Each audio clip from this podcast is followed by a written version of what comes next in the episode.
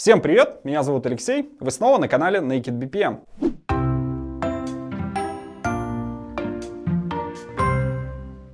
В прошлый раз мы поняли, что управление по показателям является ключом к эффективности организации. А еще мы обсуждали, что показатели процессов и мотивация сотрудников тесно связаны. Сегодняшний вопрос – как же выбрать эти показатели процессов организации? Вопрос насущный. Неверно выбранные показатели могут увести компанию к неверным целям. И это может обернуться трагическими результатами. Система показателей должна быть компактной и полной, а ответственные лица должны понимать ее логику, а также иметь возможность повлиять на показатели. Что это значит и почему так? Давайте разберемся.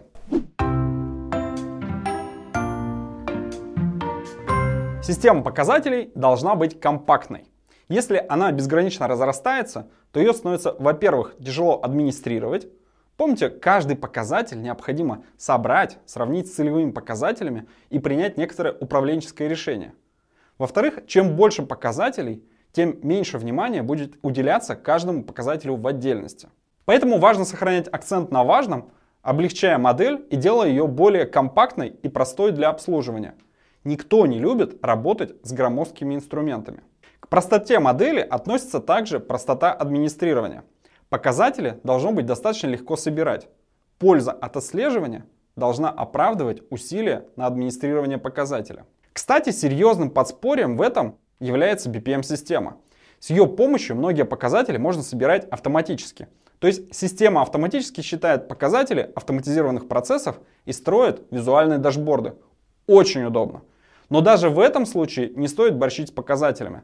Даже собранные автоматические показатели нужно изучать и администрировать. Модель показателей требует регулярного администрирования.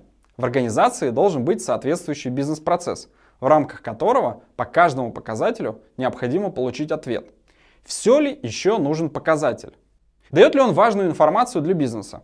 Если показатель не нужен, стоит его убрать и не тратить более ресурса на администрирование. Не пора ли заменить показатель на другой? Возможно, процесс или обстоятельства поменялись, и стоит анализировать иные смежные данные. Актуально ли плановое значение показателя процесса? Не пора ли поднять планку показателя? А может быть требуется вовсе изменить единицу измерения? Словом, нужно постоянно настраивать шкалу измерения показателя и сами значения, что такое хорошо и что такое плохо, и ну, чтобы они соответствовали целям бизнеса. И, наконец, какие выводы мы можем сделать из текущего тренда показателя?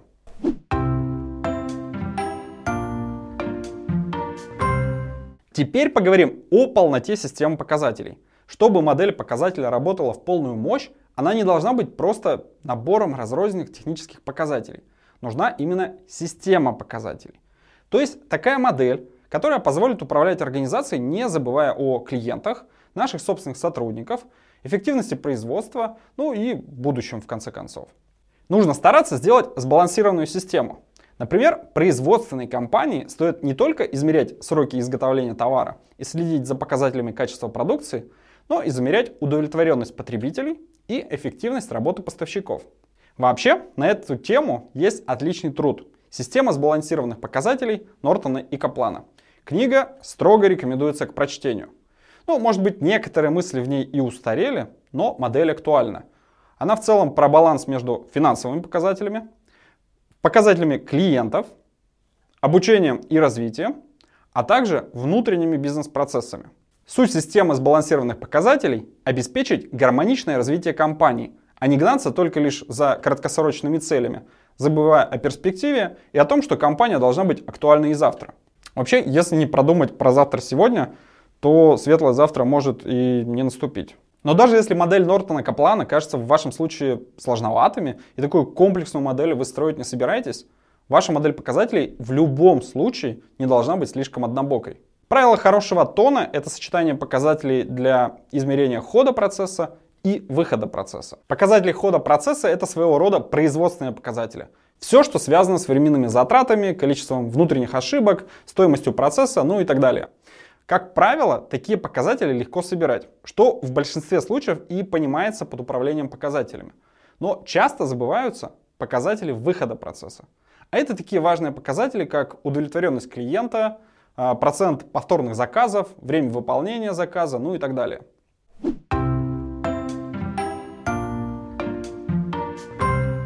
Сейчас поговорим о другой стороне модели показателей, человеческой. Прошлый выпуск Naked BPM я целиком посвятил этому вопросу. Связи мотивации сотрудников и показателей процессов. Каждый показатель стоит обязательно проанализировать с этой точки зрения. Не приведет ли его введение к обратному эффекту? Важно, чтобы модель показателей была понятна ответственным лицам. Это как правило игры. Сложно играть в игру, если не знаешь их правила. Если модель слишком запутанная, вряд ли можно ожидать блестящих результатов.